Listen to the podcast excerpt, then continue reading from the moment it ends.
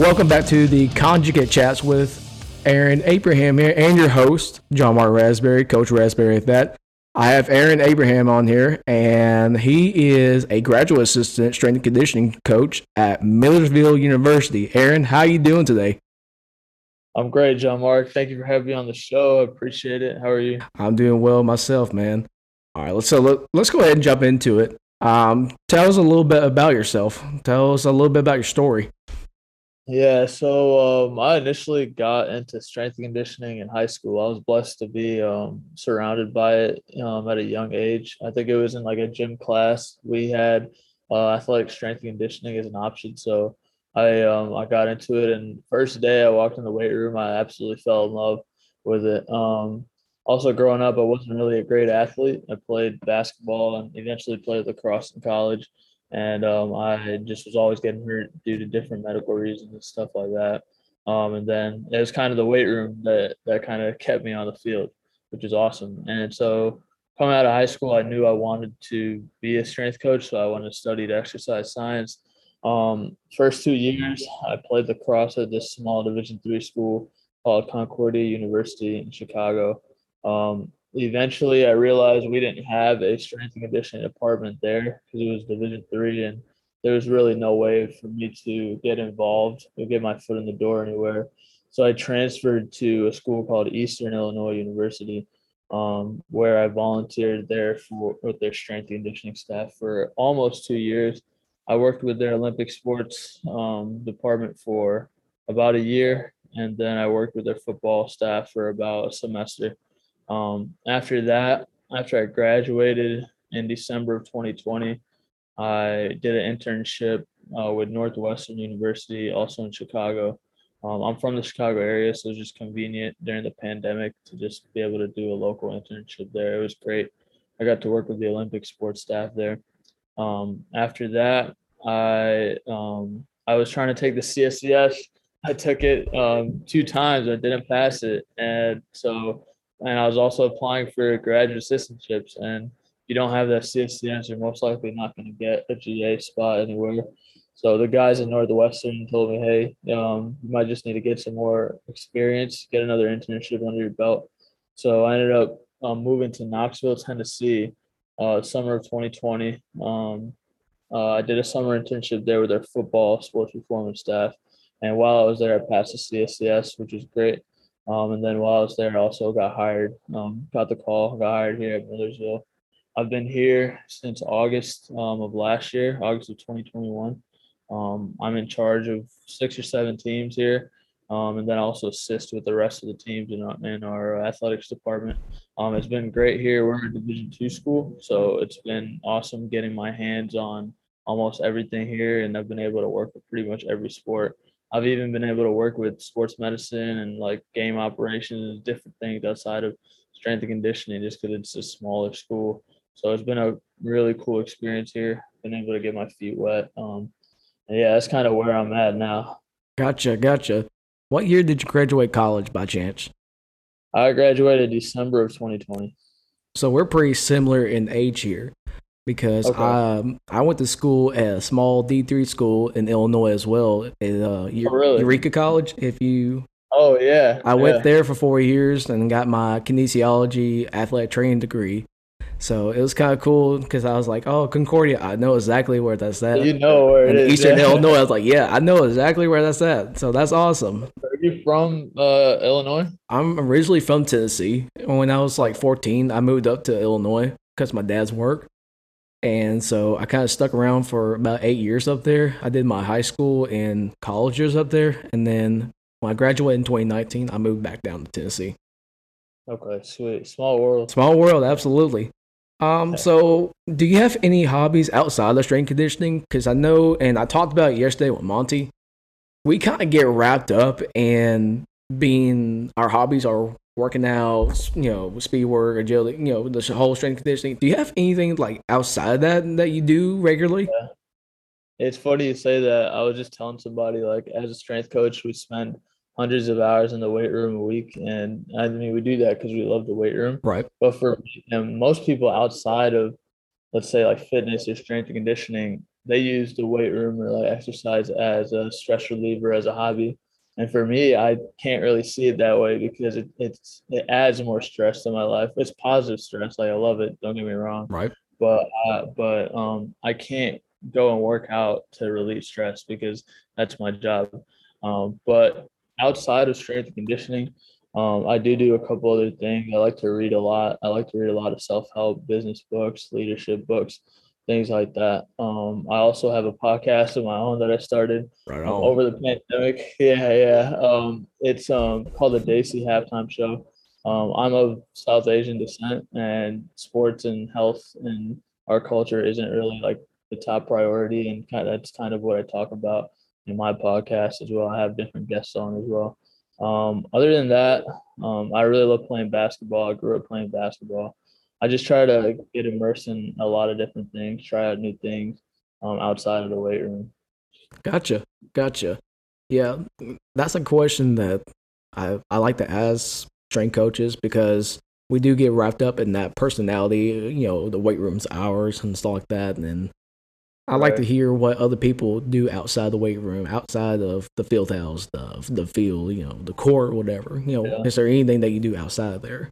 But uh, that's Yeah. awesome, man. That's awesome. So you kind of already talked about why you went into strength and conditioning uh, you know, being a former athlete and all that kind of stuff. So let's talk about your coaching philosophy. What is your coaching philosophy? Yeah, it's a really interesting question. I think like number one for sure um, is our job as strength and conditioning coaches is to create the most durable athletic athletes and um, Yep. mitigate injury. So my number one goal is safety and um, injury resiliency, building that stuff in within our athletes. Um, after that, I don't really try to put um, fitness or like exercise principles in my philosophy because I think those things are so variable depending on your population that you serve. But um, the next two pillars in my philosophy are consistency and discipline. Um, I know those can be thrown around like buzzwords sometimes, but I think if you really break it down and actually um, kind of figure out what those two words mean to you, I think you can't really see any results in the weight room without being consistent at something or and without being disciplined and showing up every day um, at something. So I think those are the two things. I mean, even if you you're having a streak of of um, days where you can't really you're really feeling hurt or you haven't hit a PR or something like that, you stay consistent with it and stay disciplined. And even if you don't feel like going to the weight room, um, you still go. I think there's tremendous benefits like long term. Um, the last pillar I would say in my in my coaching philosophy is kind of I could break it down into two, but it's to empower um, my student athletes and to create kind of a positive training environment. Um, empowering them, I would say um, we only get these student athletes or these athletes for three to five hours a week at the most, um, and so it really matters what they do outside of the weight room. Um, and so because of that, I like to build in things into my training programs that teach them how to be leaders, teach them how to communicate with each other. I always tell them like, hey, I'm not the only coach here. You guys can coach each other up too.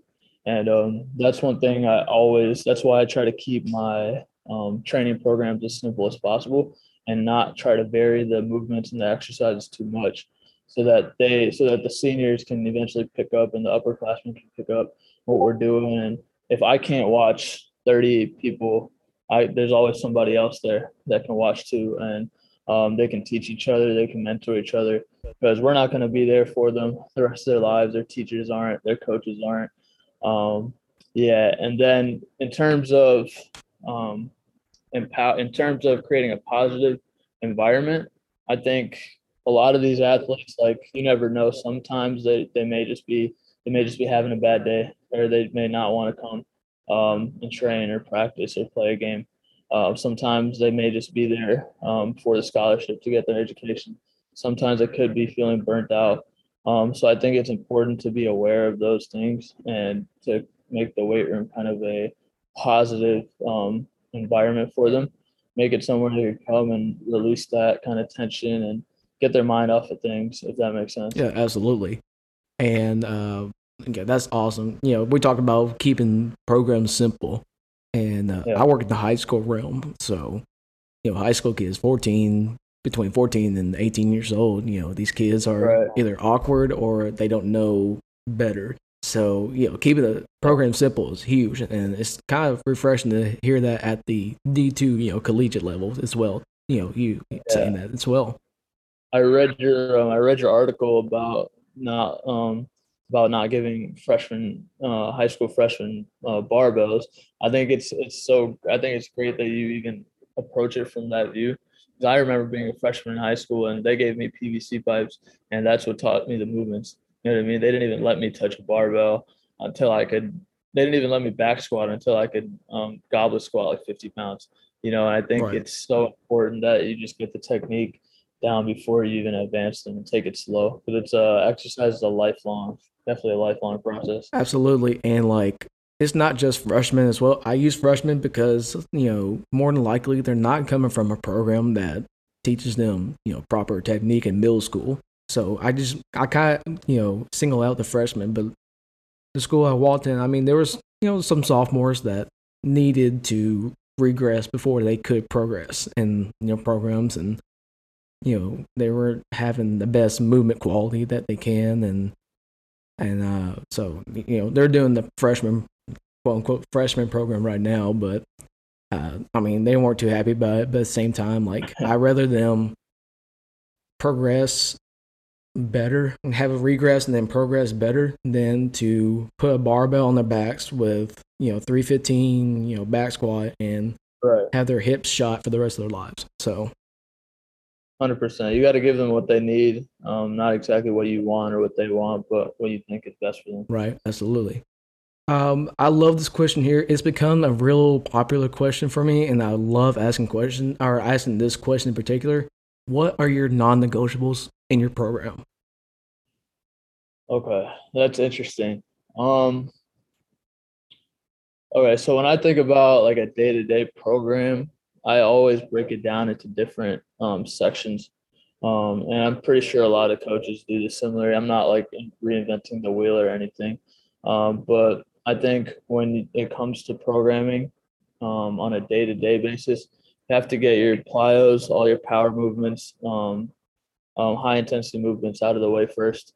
Um, you have to do your strength. You sh- I, I do my strength movements after, and then I do um, hypertrophy or injury injury prevention things um, third on that list. And I think every if at least if I'm doing like a three day program or something, I have to I have to have those three things check marked off because a lot of times I mean this is going back to like periodization stuff, but a lot of times we get maybe we get caught up in like linear periodization or undulating periodization. But um, the reality of it is that if we want to build the most durable athletes, I personally think they had we have to have some concentration of all the energy systems, all the focuses year round. Uh, one may be higher than the other at any given point, depending on the season. But I think we should always be checking those boxes um, to be able to create the most athletic um, athletes we can. I got you absolutely. And you know, working with your athletes here, how do you build buy-in with your athletes, and how do you even build buy-in with coaches? Oh man, yeah, that's a great question. Uh, I think I was telling somebody this. It should be in the job description for strength coaches that you have to you have to communicate with hundreds of people on a daily ba- or on a weekly basis because it's all about communication. I think it's more communication than even like programming X's and O's. Um, and it's so rough when you when you're just coming in off an internship and you've never had a team assignment or you've never like actually led a team before and it's weird and you get the nerves and all that. Uh, but i think it comes with practice. I think first off building any buy-in is a relationship thing and there's like an art and a science to it. But i think you that's not something you can rush. I think um, you it definitely takes time to build those relationships with their athletes. And that's something that i was always eager to do. And sometimes i jumped the gun a little bit. I was like a uh, thing a young a young coach's mistake on my part. But i think it takes time. And i think my first month or two in at millersville was hard because i mean they were used to another ga that was there before them for two years. And so they were kind of they were all nice to me for the most part, but I mean, it was kind of hard to build buy-in. All the athletes buy in, and they didn't trust me yet, which is not their fault. Um, they shouldn't trust me yet because they don't know who I am. Um, but I'd say after three to four months, they slowly started warming up to me, and then in my second semester here at Millersville, it was um, they really started buying into what I was doing, and I had a lot more um, autonomy with what I could do because they trusted me a lot more. Um, and I think building buy-in is hard, but it just it's just something that takes time. And at the beginning, uh, I don't think you should sacrifice your principles in your training philosophy in order to build buy-in. Because, um, for example, like if if you let loose on your principles, um, they're gonna walk all over you, especially if they don't know you. And so you have to, at the beginning, a lot of young coaches make that mistake of letting athletes walk all over them but I think you have to be firm with their principles first. And in the long term, they'll definitely the student athletes will definitely realize that okay, he cares about us. He wants us to do the right thing. He wants us um, to be held accountable and and to win. And that's really what it's what it's about for the most part is winning and building uh, good student athletes, building good people. And I think that sorry, I went up on a rant. I totally didn't out the question, but no, no. I think that's a good buy-in. Um, and yeah, that's how you build. That's how I go about it, at least. Gotcha. No, go on rants and take as long as you need to, you know, to get out all your thoughts. Me and Monty yesterday, when I was doing his pod, uh, we sat on here for two and a half hours, and we just sat there. Really? Yeah, we sat there and just talked. It, it was awesome. awesome. Getting to know him was really awesome, and that was the whole point of doing this is to get know coaches, you know, across all spectrums. Like I got, right. I got, you know, collegiate coaches. I got high school coaches. I got private sector. I mean, like, I, it's awesome, man. And like hearing your mentality when it comes to like building buy-in and seeing where you're from. That's what I've really wanted to highlight. You know. Um, yeah. And the, I will add, yeah, I can I can add that um, building buy-in also also a lot of people um, associated with motivation almost and as strength coaches, it's almost like a stereotype. We have to motivate, motivate. You know, when you're working out at 6 a.m. in the morning, like you can't just be lackadaisical with your coaching efforts. But at the same time, if it's not your personality to to um to jump be jumping off the walls and all that, what are you gonna do? You know, and that was something I'm I was struggling with, and I think you have to figure out things that work for you. And it was interesting. In January, I started. We started this little gag thing on my Instagram page where um, I used to bring in a Pop Tart to work almost every other week or every other day, um, and just as a snack to munch on during the day. And I think it was our intern started started roasting me a little bit. They were like, "Hey," they started getting on me like, "You should, you like, you should uh, tag, you should make do like Pop Tart reviews on Instagram and tag Pop Tart, and you'll get sponsored or something like that." And so they were like, uh, "Just do it." So we did we started doing that. I started um they started taking videos of me. I posted on my story of me um, eating a pop tart like once once a week and posting a review of it. And eventually our athletes started seeing it and they they used to come in even if it was like 6 a.m like hey what's the pop tart for today? You know what i mean? that's awesome. That, yeah so it's just and eventually they started bringing me in pop tarts to review and they're like oh you have to guess what kind it is and all that. And I'm not a type of guy at 6 a.m. where I'm gonna be jumping off the walls and stuff. But that's just something that like passively I'm building that that buy-in where they already come in and they're excited for something. You know what I mean? Right. Um, it doesn't have to be exactly for working out, but they're already awake, you know, and ready to go. Which I mean, I think that's powerful, and it may not be a pop tart review for everybody, but at the same time, you just got to find what works for you. Absolutely. So going off a little bit off script, what's your favorite Pop Tart? Oh man, I would have to say brown sugar cinnamon for sure. Gotcha. I know that's a basic one. That's a real basic one, but I love that one. Hey, if it's the classics, I mean, you can't beat the classics here. No, you cannot. All right, so let's talk about uh, what do you feel makes a strength conditioning coach or staff the most successful? Okay. Yeah, I think this is huge, and uh, I'll talk about like a staff. What I think makes a staff successful first. Um, I think you have to build into the overall culture, buy into the overall culture of the team that you're training. Um, this probably probably applies a little bit more to football and basketball because um, they're a little bit more in um, only football and basketball sometimes. But when you're in that kind of culture, it's not always just about you and your in your weight room. Um, you have to kind of break down those walls and those silos, and you have to be able to go and connect with the athletic trainers, with the basketball staff, with the with the nutritionist if you have one, and um, you guys have to work together as a team. I think it's so powerful when you can go beyond your scope as a strength coach and kind of understand that you're not the only one there, right? It's kind of a team effort in order to improve the team. And I think that's such a such a powerful skill to be able to collaborate with all these other disciplines. And I think um, that's something that we need to be pushing more of in the industry. Um, as a coach, I think you just need to be able to adapt to who your athletes are. Um, I always say like, don't program what you want to program or like what exercises you think are cool. Program what you think your athletes need to improve. All right. Um, I think those are the two biggest things I would say for a strength coach and a staff in general. Gotcha. Uh, so the next few questions here are a little bit more personable.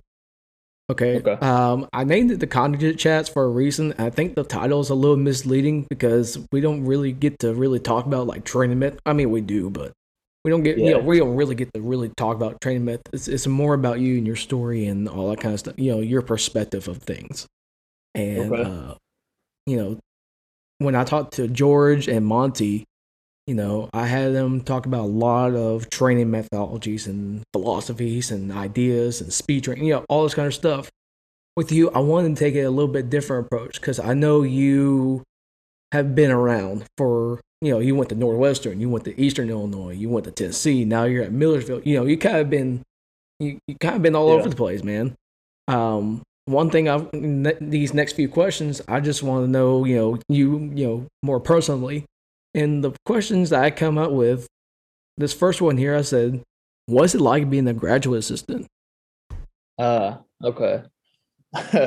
it's um, it's pretty hectic, but I think if you get a job as a strength and conditioning GA, you most of the time know what you're getting yourself into. Uh, I knew what I was getting myself into. That's why I don't really complain about the job or the work hours. But I think transitioning from an intern to a strength to a GA is difficult because most of the time as a, as a volunteer intern, you don't really have any real like major assignments like a team assignment or anything like that. You really only know what it's like to coach um, a group of 20 to 50 athletes when you actually do it, when you actually start doing it. Um, and so that's something I struggled with um, my first semester here at Millersville. And um, another big thing was programming. Uh, when I when I first got hired, I was kind of working online and meeting with my boss, and we were programming everything out. And he was like, "All right, do what you need to do, like program what you want. Like you have full autonomy." So I did, and then when I got there to coach my program, I realized like half of this stuff doesn't even work because of the weight room I'm in. Like logistically, it just wouldn't work. And I I came from bigger schools and I didn't really understand that okay, I have limited resources now. And so um, I really had to dive deep, do some soul searching into my programming, my philosophies, like why do I have this, this, this in my program when I don't really need it? It's all kind of just fluff. Um, and I and I that's when I went back down to the bare bones minimum and kind of built off of there. And I kind of have a structure in place now that I do. Um, but it's a skill that I picked up when again just diving deep and kind of reading into different programming styles and reading into different um, management books, logistic like business books, and trying to draw from different um, elements to make myself a better kind of manager of the weight room, manager of my program, and I think it's just a skill that will take you everywhere if you're able to adapt to whatever setting you're in, uh, whether you're Division three or in high school or at an NFL team. Um, being able to adapt to your situation um, is definitely definitely big. And I think uh, when I when I came in, I was so attached to one type of programming style. And I don't even know what it was. It was just a programming style that I learned from Northwestern or from Tennessee. Um, and then I realized that, okay, like their programming doesn't necessarily work everywhere. Like you have to do what's best for you and your athletes in your weight room. Um, so you, so I heard it was a video on Elite FTS one time. It was um, Matt Rhodes talking about it was like a short clip of him ranting about young strength coaches. He's saying some of these coaches come in, they think they know everything, which was shocking to me because I probably was like that. And he said, you just have to be a sponge, like try to soak everything in. Don't judge anything that anybody's telling you, just soak it in. And then when you start coaching and programming, you can kind of decipher what you discern what you need in your toolbox. And um, so for right now, as a GA, you should or or an intern just make your toolbox as big as possible you know and soak everything in sponge everything in and then once you become a coach and you're actually in the trenches coaching then you can kind of t- shrink your toolbox a little bit more and tell what you need what you can throw out things like that yeah absolutely and i want to reiterate that point that you made talking about like how young co- young strength coaches think they know everything, you know, coming in. I mean, when uh when I got out of college in 2019, I went into physical therapy, you know, I worked at a physical therapy clinic for a couple years and then I went and made the career change to high school cuz I wanted to be a high school strength coach. And uh I you know, I'm a teacher right now trying to make my way through the high school realms and stuff like that. And I was like that when uh, I went to my first teaching job worked with a football team, so like that. I thought I could take on hell with a water gun, you know, yeah. that sort of right. thing. And I, I kind of laugh at myself now. I was like, God, I didn't know anything back then. you know, I, yeah, you know, right now I'm pretty comfortable where I'm at right now, but like back then, it's like I, I don't know anything. Um, yeah, exactly. I was I was in a similar situation uh, when I was applying for GA ships. Um, um, I got an opportunity from a school called a school in Missouri. It was an NAIA school. I'll leave the name out of it. Um, but um, they offered they they had never had a, a strength conditioning department before, and I kind of reached out to them and said, um, "Hey, I could be a GA for you guys if like, and I could do some strength conditioning stuff for you." And so they ended up offering me a, a creating like a GA strength conditioning position and offering me the, the degree, but without any um, without any uh, stipend. And I thought it was a great great deal, you know, and it was it was great. And at the time, I told you I wasn't really getting any other hits for any GA spots. I didn't have my CSCS, and the guys the guys that I was coaching for at the time were like, "Hey, like." You've never done this before. Like this is your second or third internship. You've never actually coached before. Like the point of a graduate assistantship is so you can get the experience and but also learn from um, other people as well and build that relationship for two years with another head coach or another staff and that kind of opened my eyes. I was like all right like do i want this opportunity or do i hold out for maybe something better? I didn't know if i was even going to get anything better. Uh, eventually i did but that just goes to show that i mean you stay humble and kind of hold out for something better sometimes like it'll work out. So there's still colleges out there that did not have a strength conditioning coach. Oh yeah, hundred percent. Yeah, if you go to the D three and like NAIA, they're still trying to mandate that kind of stuff, like a CSCS and all that. I, I didn't even know that. Like when I went to Eureka, uh, uh-huh. the my strength coach there, and first of all, I didn't know what strength coach was till I got to Eureka, Eureka College. Like okay. my high school you know, our football coaches did the best the best they could. You know, they researched everything and they gave us the best program they could. Absolutely, and I appreciated everything they did for me.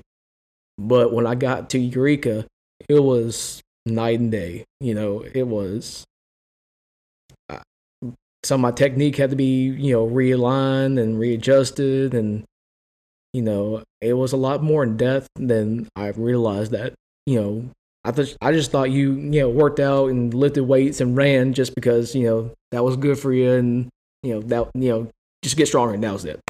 But no, yeah. uh, my strength coach he was a CSCS. He's at Bradley University now, and okay. um, yeah, yeah, he and he's oh, man, it, it was awesome. I loved it. Yeah. I was a five thirty a.m. guy. I, am a morning person, so like yeah, when we had morning workouts at five a.m., I, I was I was all over it. So it's awesome. That's all. Yeah. All right. So does your training differ from your athlete's training? So, like, you just told me before we even got started here, you told me that you worked out before you got here. Um, does your own like personal training differ from athletes? So I think majority of the time I I don't differ it. It's just so I can stay in touch with what I'm programming. I know how what the athletes are going through. I usually pick a sport that I'm programming or that I'm working with, and I do their pro- program. Um, sometimes it gets a little rough with the GA schedule. I can't always lift four or five days a week. Sometimes it's two or three. So um, I think the most important thing for me is just that I stay consistent with my training. Um, some days it I may have been in the weight room for 10 hours. I don't feel like doing an hour, an hour lift or, or running a lift. So I may just cut it short, do something a little bit shorter. But uh, whatever it is, I always try to have some aspect of what I'm training my athletes in my own personal program for sure. I think it's important to walk the talk, not just talk the talk. Absolutely. And, uh, you know, I, I, would hope that most coaches do that. It's because, like, I want to feel what my athletes are feeling. Like, if, and I had a personal rule of thumb if I can't do it, then I'm not going to program it. Okay. You know, if I can't demonstrate it, then I'm not going to put it in there. Why would I put something in there that I can't demonstrate or do? So that was kind Exactly. of uh, personal mentality with that. But yeah, I think it's important Yeah. that strength coaches, whether you're private sector or you know, you know, collegiate, that you practice what you preach, and ultimately you preach what you practice as well. So Exactly. Yeah, I think it's I think that's such a good point. I think I actually learned that lesson the hard way. Only program what you can do. And I mean, I kind of learned it for demoing for other coaches and their programs. And that's the hardest. Yep. When you didn't even program it and somebody else wants you to demo it on the spot. I've messed up so many times, messed up technique, messed up how it's done. Um, it, and but I mean, that eventually made me better when I'm programming my own stuff, you know, and demoing my own stuff. Right. Absolutely. Um, so I really wanted to ask this question for you because it's something I was curious about ever since you messaged me this on Twitter. So you have started and founded what is the Department of Young Strength Coaches. So tell us how it got started and how it actually came to be. Yeah, yeah. Um, yeah, so Department of Young Strength Coaches, DOYSC, is something I started kind of um, for fun on the side. I, I teaching other young strength coaches and guiding other um, younger younger coaches is definitely something that's a passion of mine. I'm not gonna say I'm an old coach by any means. Like I'm still young too. Um, I don't know anything, but I always, whenever I read an article or find a good video, or want to talk shop, I always send that kind of stuff to my friends that are in the field. And they're always like, this is great. Like, thank you. Appreciate it.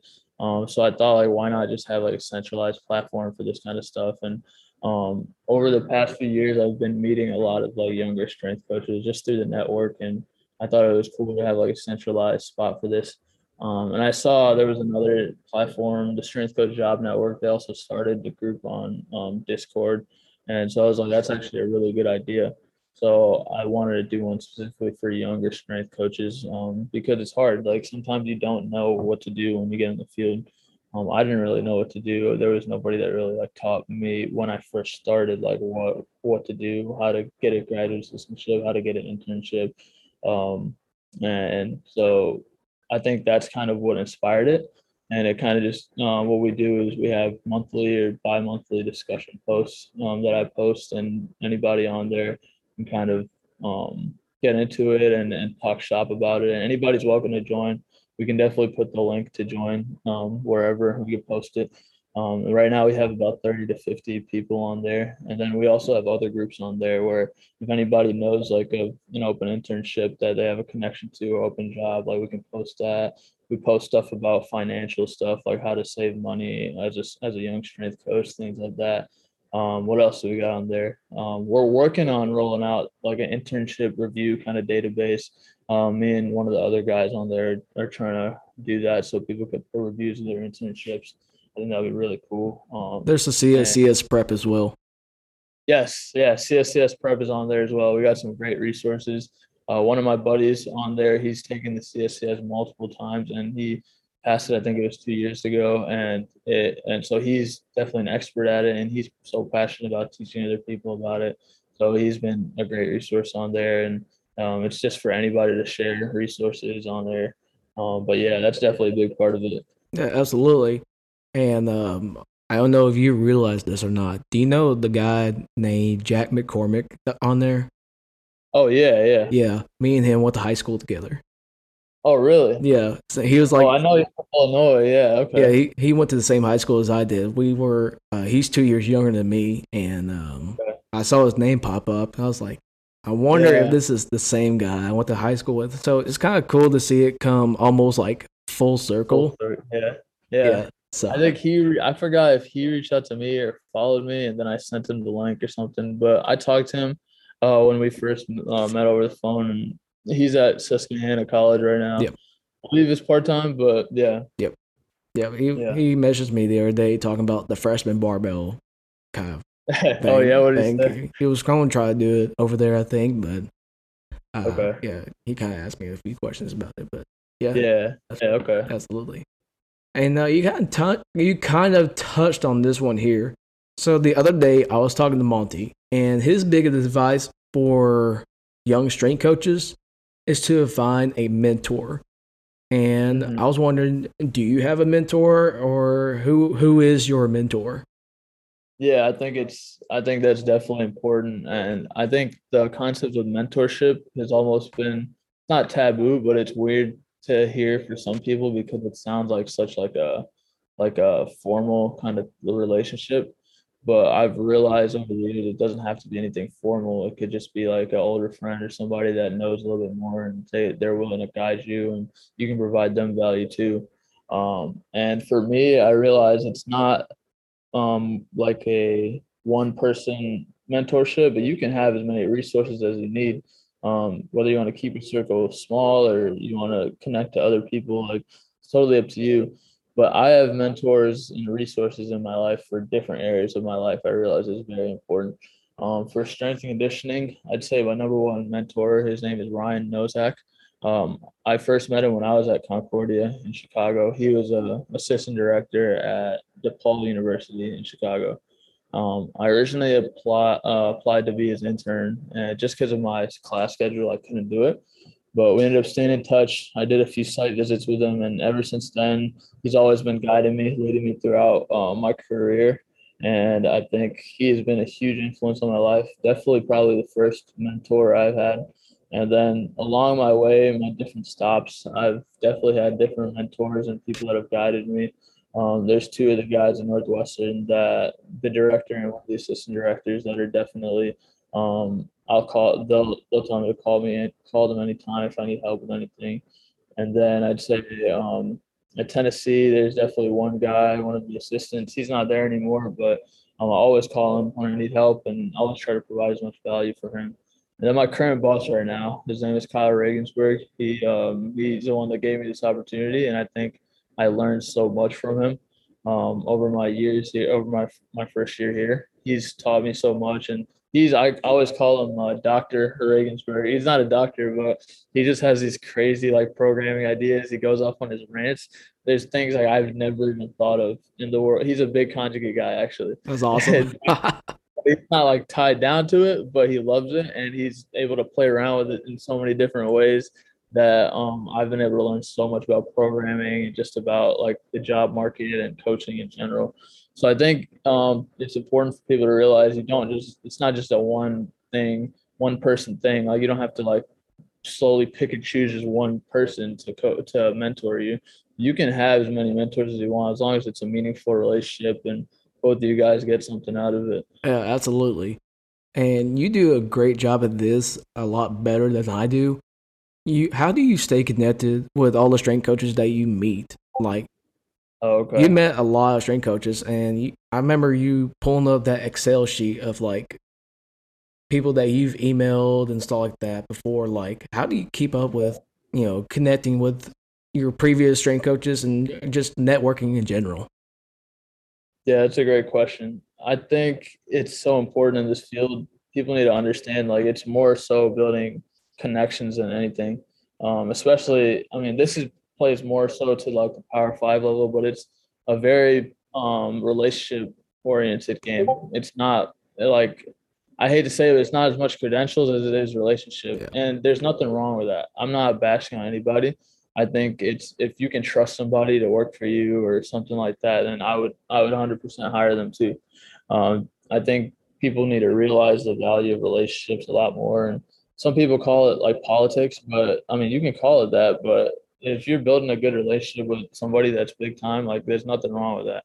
Right. You know, and so I've kind of realized that um, over the past year or so. And so what I do is I try to I challenge myself. Like um, over the summers, I do it a little more frequently, but throughout the year, I challenge myself to maybe once a month or once every two months reach out to a new strength coach or a new professional that I wanna that maybe I want to learn from. You know, and the key here is you don't ask them for a job or internship. You just ask them if you can learn from them real quick and ask them a few questions on the phone or see if you can provide them any type of value. Like send them a research article or send them some work you've done or something that you think could be of value to them. And I think that's important. Like they don't want to just hear that you want a job or you want an internship, you know, and then once you once you build that initial relationship, I think it's important to maintain it.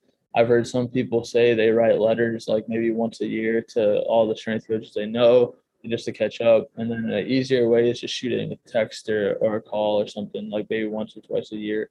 Like for example, some of the some of the football strength coaches I know, I'll always text them at the beginning of the season, hey, like good luck this season, you know.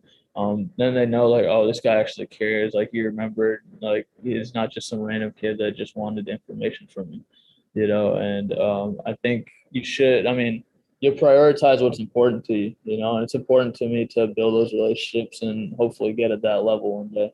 So I think you just have to understand the game of what it is. Right. It's a connection game, and you have to get to know more people, and not just for the network, right? Get to know them and get to know them as people, and see if you could provide value for them. I think that's what it is. It's almost like I'm I'm sometimes an idiot. Like I'll forget everything so for me, I have to like systemize everything. And what I'll do is like every three to four months, I'll sit down and make sure, all right, like did I did I build a new relationship or did I maintain an old one and stuff like that. Um, some people might think I'm a psycho for that, but yeah, that's how I do it. You're kind of you're really organized. That's one thing I really knows about you and like like you're you're super organized. You have like an Excel sheet for almost everything. Like I see you yeah, drop like, finances, and there's like an Excel sheet for that. Here's like uh, what is it? The internship stuff, and there's a Google form, and I'm pretty sure that Google form is hooked up to a Google sheet. Yeah, yeah see, yeah. exactly. So, so that's that's huge. I think having number one, staying connected with coaches. You know, I think right. social media has helped a lot of that, especially like on Twitter, where people are like just connecting left and right, and you know yeah. that that's where almost 90% of my connections came from are from, you know, Twitter, social media. You know, it's how I met you. I it's how I met Monty. It's how I met a lot of other guys. So I think that's so so important. Like some people don't realize that. Like some people like, oh, I can't build a network. like, yeah, you can. You just have to put yourself out there. You know, and it's not even about putting yourself out there. It's that everything's at a touch of a finger now. You know, like yep. Twitter, you could just DM somebody. Instagram, you could DM somebody my first internship was at Parisi Speed School in Chicago, and I actually DM'd the personal trainer that was there, and for an to see if he could, he had any internship spots open, and that's how I got my first internship. You know what I mean? And when I was emailing places to transfer to when I went to Eastern Illinois, I probably emailed hundreds of coaches, um, and then I landed on EIU. But like it's everything with technology, everything's just right there at the tap of a button uh, so there's really no excuse. Most of the time, coaches will be responsive. Sometimes they won't, which is fine. They're busy, but like somebody will respond to you. You know, somebody will give you a shot. Absolutely. You know, if and most coaches, especially strength coaches, you know, they can seem a little intimidating. And I'll be honest, strength conditioning Twitter is very intimidating. Oh man, it, yeah. it can be. You put something wrong out there, oh man, people are gonna be on you. But yeah, I try to stay off of SNC Twitter. I try not to post uh, training stuff on there. I got kind of bold with it, and you know, it's good though. We need we need guys like you to actually get bold with your thoughts out there. Man, man, you know, there's when I put out that blog about you know, I, I like going back to the freshman no barbell program just because yeah. it's something that uh, you know, I don't think people have really seen out there, or Right. and you know, if they did it, they they're too afraid to kind of like put it out there for the open, you know, have people you know look at it. At some point, I'm like, I don't care, you know, I'm gonna put this out. This is my opinion, you know, I I can give you the claim for it, and right now the freshmen are doing it right now, so.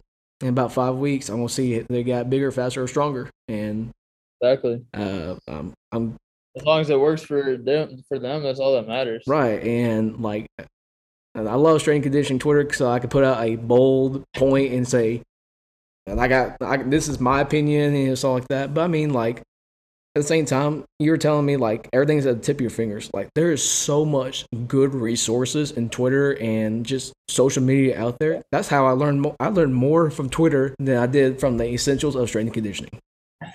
exactly. Hundred percent. So Yeah. Yeah, man. Uh, yeah. All right. So next one here is what advice would you give a young student or athlete that wants to go into strength and conditioning slash sport performance? Okay, that's a good question. I think first thing you have to realize is that um, you have two, you have um, one big resource. No, well, two big, I would say, things at your disposal, whether you have anything or not. You have your time, you have your hard work. Um, those are two things nobody can take away from you. You can put that wherever you want. And I think you need to realize that to get into athletics, whether it's strength conditioning or anything else, you have to volunteer your time and you have to work hard. Um, and connections, obviously, but at the beginning, you're not going to have connections. So your hard work and your time are working are what are going to build you your connections. Um, and I think those those are the two biggest things. So if you want to get into strength conditioning, you have to find somewhere to volunteer, and it sucks. Um, I don't think interns should be unpaid, but that's just where we are in our industry right now. Like That's another hot know, topic. Yeah, another hot topic for another day for sure. We could go on an hour about that, but you like you'll probably end up working 50 hours unpaid if you go to a full time internship, right? And that's just the name of the game. If you really want it like that, then you'll do it. Yeah. Um, if you don't think that's worth it, then don't be in this field because you're this field. Like I don't think anybody gets to this field for the money. Uh, definitely get into the field more for the satisfaction of training young people and changing lives. But I think those are the two big things. When you when you get to an internship, you just need to work your butt off, do whatever you can um, to to take weight off the director's plate. And I think that's your number one goal is to make your boss's job easier at any internship, not just in strength and conditioning. But I think yeah, those are the two biggest things: your time and your hard work. So let's go ahead and go into this question here. So where do you see yourself in about let's say three years, five years, and ten years? Okay. um, so I don't usually like to put like timelines on these things, but um, I will say obviously after I graduate from Millersville, I would definitely like to be a full time strength coach somewhere, whether it's an assistant or um, an assistant or a head coach. And I think um, I would I like to move back to the Midwest where my family is, but I know how coaching is. You can't always pick and choose when you're a young coach, uh, which is fine. Um, after that, I'm not going to put a timeline on when I want to be a head coach, but when the right opportunity comes, um, I ho- I'm hoping I'll be um, I'll be able to take that right opportunity. Um, then after after I'm a head coach, I definitely see myself stepping into administration. Um, after I'm coaching for a while, I think the longer I've been working in college athletics, the more passion I've had for like student athletes as a whole outside of the weight room.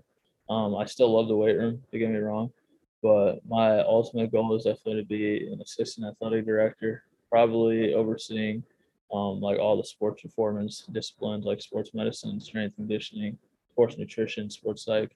That's definitely kind of through my graduate efforts, like graduate classes. That's kind of what I'm trying to focus on right now. Um, and I think I just think when I'm older, I I would like to have more of a managerial type of role and a little bit more of a say in what goes on and stuff like that. And I think we though that position is something that's coming up a lot newer now in the past decade. And I think we need more strength coaches in roles like that um, to be able to be a voice. Um, for most of those roles are athletic trainers, which is fine. They they're doing a great job, but definitely need more strength coaches in that role as well. So I think that's probably my final like career goal. Hopefully, if I could get there one day. gotcha, man. Gotcha. Yeah, that's awesome. Um, so what are your biggest strengths and weaknesses as a coach? Okay. Um, I'd say my biggest strength. This wasn't always my strength, but I say now my biggest strength is probably the communication and the and the building relationships part. I wasn't always good at that, but I think after practice of just being in the trenches, coaching every day, it's just uh, it's just a part of me now. It's just natural. Um, I think um, a weakness I would say is more so on the X's and O's side, like the programming side. I definitely still need a lot of work there. Uh, I'd say my biggest weakness is probably with speed training and like field work in general. Um, I've been learning a lot at the place I'm at now. My current boss, he's such a uh, genius to that kind of stuff. So I've been learning so much from him.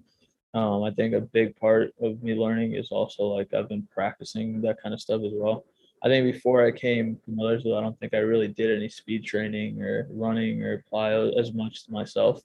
Um, I think practicing that kind of stuff is what's getting me a lot better. But I think that right now is probably uh, how to program speed training and fit in plyos and dynamic effort work into my programming is definitely something that I need to work on a lot more. Gotcha, gotcha. Yeah, um program is huge, man. Like yeah. I didn't realize how important that learning programming is and that's something that like when i was at eureka they didn't have a programming course or you know they have a class that taught you that stuff it was kind of like pre-assumed that you would know you know your exercise selection and order and all that stuff and right. that stuff can get really complicated and really messy really quickly so that's why you know and a lot of coaches like you me and a few others keep it really simple to where it's it's not overcomplicated. You just go boom, boom, boom, boom, done. Oh, yeah, get in, do your work, get out. get in, yeah, get in, do it, get out. Absolutely. Yeah. Um, you kind of talked about this a little bit, but what are your f- top five coaches that influence you in strength conditioning? Oh, that's a good one. Um, okay. I think that's really okay. So number one, I would probably say um, Coach Donnell Boucher. He was at the Citadel. He's currently um, in the business side of things now. He's with play.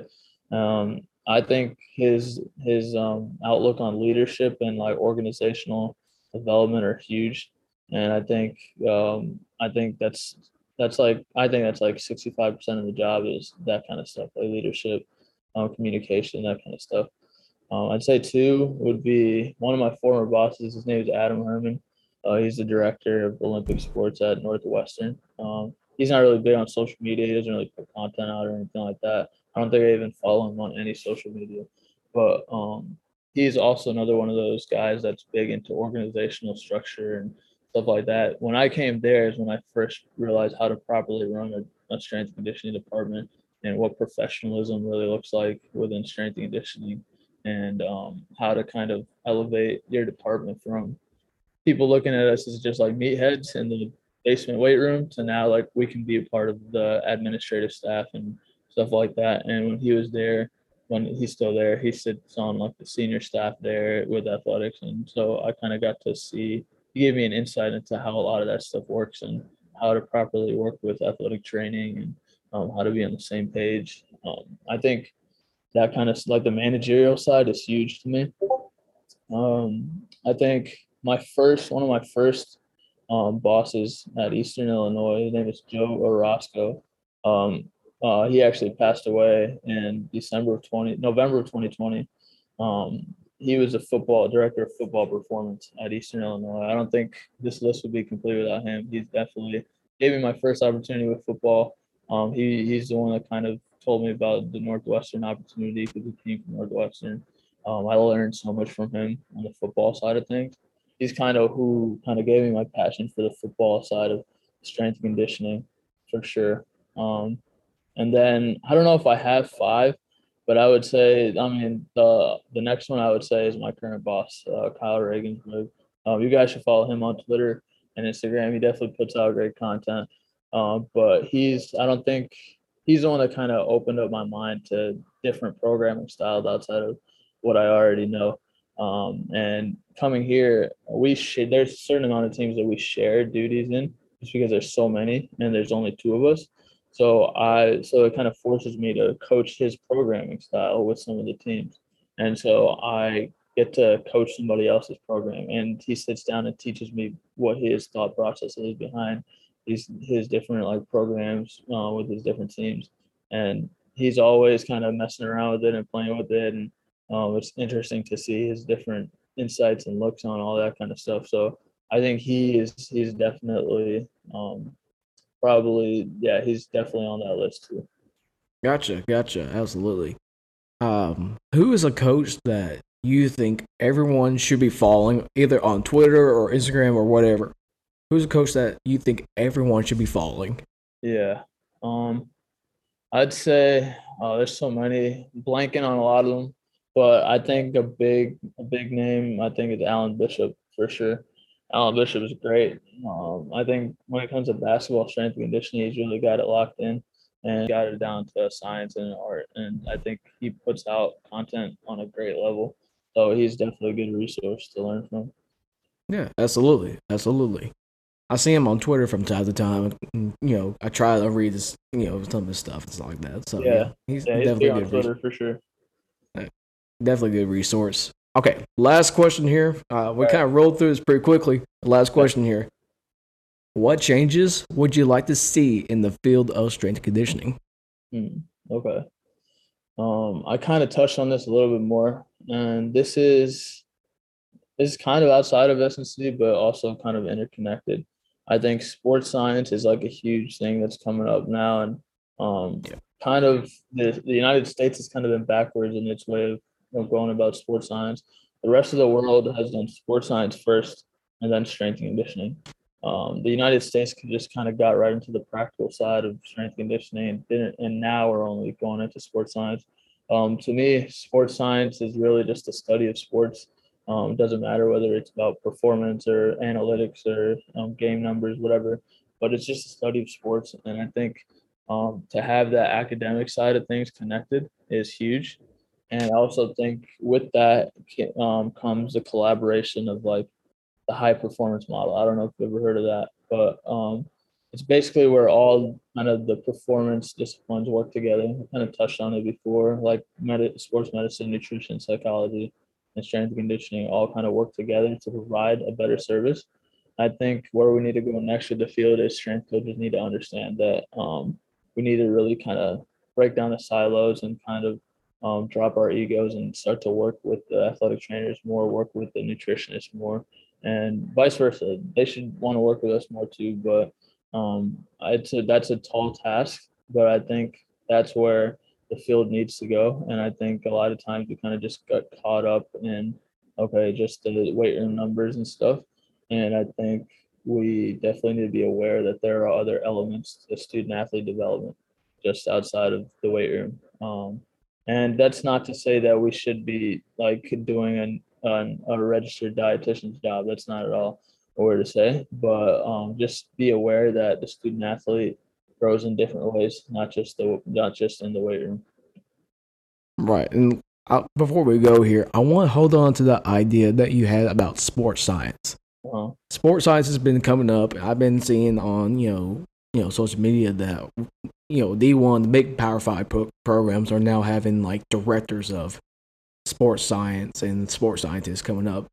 Do you think that is something that will change the game of strength and conditioning, you know, as it progresses on? Yeah. So I think I think it's interesting that sports scientists are coming from strength and conditioning per se, um, because sports science can apply to all aspects of sports.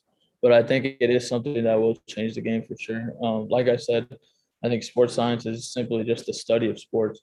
So if we're studying and researching our athletes more, the more we can provide for them. And I think it, it is good that people in the states, like the institutions here in the United States, are actually becoming aware of that. We need sports science directors. Um, I'm hoping that can roll out to like every school, but I mean, obviously, not all schools have the resources to do that. Um, but I think that is another huge like pillar that needs to be um, thought about when when training athletes. Yeah, absolutely. And um, sports science is something I'm kind of dabbling into now because you know we don't have the technology like TeamBuildr or Rat Coach, you know, that kind of does and brings us the information for us and you know breaks it down. Right. You know, I'm kind of doing everything manually by hand and yeah. you know, kind of picking out the pieces here and there, and you know, it's kind of cool to see like sports science intertwined with you know, having that academic 100%. side with the practical side and just kind of collaborate. It's it's been pretty yeah. cool. Yeah, I've heard somebody even say like if you don't have a sports scientist at your school or, or a team, like you are the sports scientist. Like as a strength coach, right. we're literally in the lab every day. Like we're seeing the athlete, the numbers athletes put up, and it's up to us to record that stuff and like really put that stuff out there and, and try to improve on that stuff. Um, I think yeah, a lot of time like we think of sports science as like the technology side, um, but it's so much deeper than that. It's um, just the study and the improvement of the numbers. Um, but yeah. Yeah, absolutely. well, Aaron, I appreciate you being on here, man. It's uh, it was awesome. You know, uh, we've only kind of chit chatted a couple times outside of you know Twitter and you know kind of DM here and there, but uh, uh, I really you know appreciate you coming on here and telling your story and your side of things as a GA and as you know a strength condition coach, kind of going through like internships and all this other stuff to be where you're at right now, man. That's awesome. Yeah, hundred percent. I I appreciate the opportunity to come on here, John Mark. Yes, sir. Well, that's another episode of the Conjugate Chats. Uh, in the name of strength, stay strong and have a day today. Aaron, I appreciate you, man. Thank you.